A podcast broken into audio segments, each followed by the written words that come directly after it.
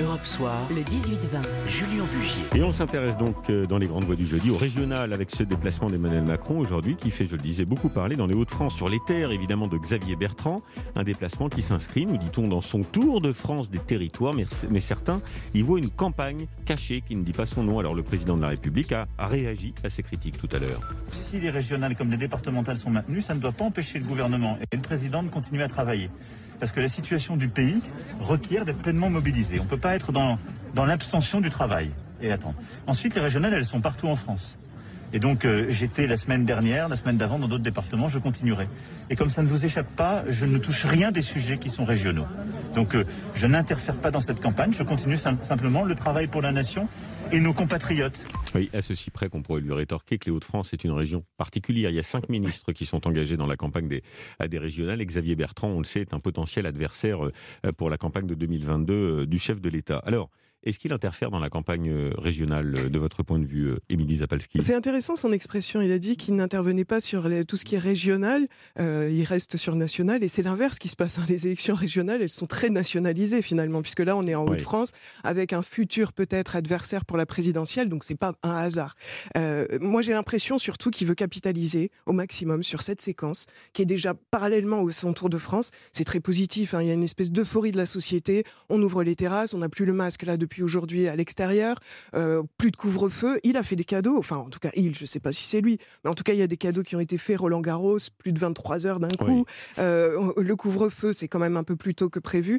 Donc il y a cette séquence formidablement positive et Emmanuel Macron il veut être là-dedans.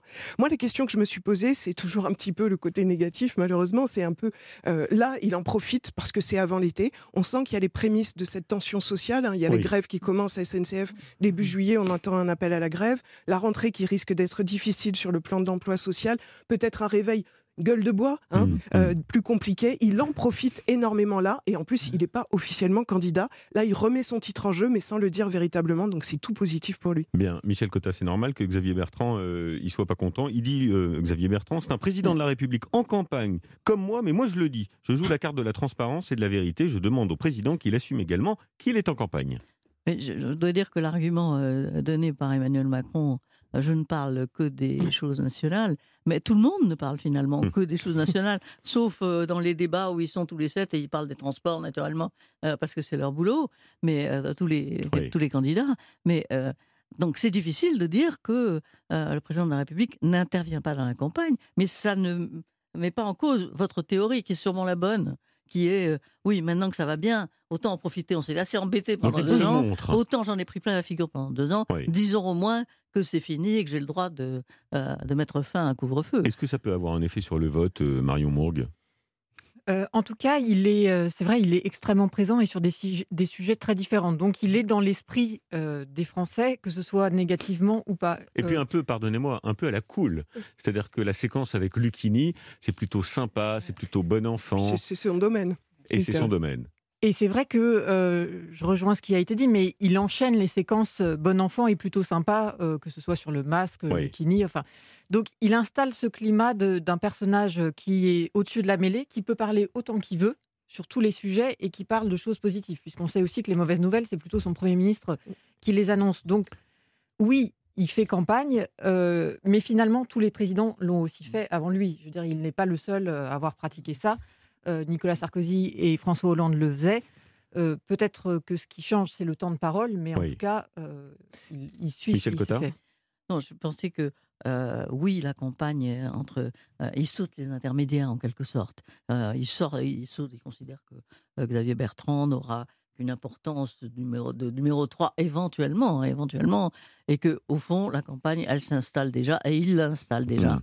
entre Marine Le Pen et lui. Oui. Il saute l'obstacle des régionales et des départementales. Voilà, Oui. il est déjà en Il prend un peu d'avance. Euh, euh, il prend des risques, hein, parce que si une région, au hasard, PACA, basculait euh, pour les Rennes, la situation ne serait pas forcément la même. Non, simplement, je tenais à souligner, en effet, il est comme un boxeur, il est très bon dans le combat. Euh, on se souvient de sa campagne, expr- enfin, de sa campagne très forte hein, de 2017. Il est très bon dans l'expression. Express, vous alliez dire. Ouais, express, mais oui, mais c'est vrai aussi un peu quand même. Hein. C'était un coup de tonnerre, d'un coup il débarquait et on le revoit dans cette expression beaucoup plus simple, beaucoup plus directe, beaucoup plus concrète qu'il a Mm. du mal à tenir quand il est dans sa posture et dans sa stature de président. On le voit très fort Mm, quand il mm. est, quand il a ce challenge. Il est bon. Après, est-ce que ça tiendra sur toute la route? Parce qu'il y a quand même la réforme des retraites qui est un petit peu là en toile de fond. Il y a d'autres oh choses comme ça. mais, non, mais, non, mais ça, peut aussi euh, envenimer, envenimer son, son style. Mais je rebondis juste sur ce que vous disiez, Émilie. Euh, le fait justement de, dire je ne fais pas campagne, c'est aussi une manière euh, de, de prendre un peu de distance avec les résultats de dimanche qui de toute façon ne seront que mauvais pour lui et pour la République en marche. Alors ils peuvent être particulièrement mauvais, par exemple si la PACA euh, tombe dans les mains du Rassemblement national, mais ils ne peuvent pas être bons puisque euh, la République en marche, a priori, ne gagnera pas. Mais même Centre Val de Loire, il peut y avoir une, une surprise. Val de Loire, bah, aussi en Franche-Comté. Il peut y avoir une surprise. Mais il y aura euh, aussi besoin des voix de la droite, donc c'est pas seul sur l'étiquette En Marche. Alors 18h45, on marque une pause. On va continuer, tiens, de parler des régionales avec un, phénomène qui inquiète beaucoup, l'abstention, qui pourrait être record. On annonce jusqu'à 60% d'abstention au premier tour. À tout de suite.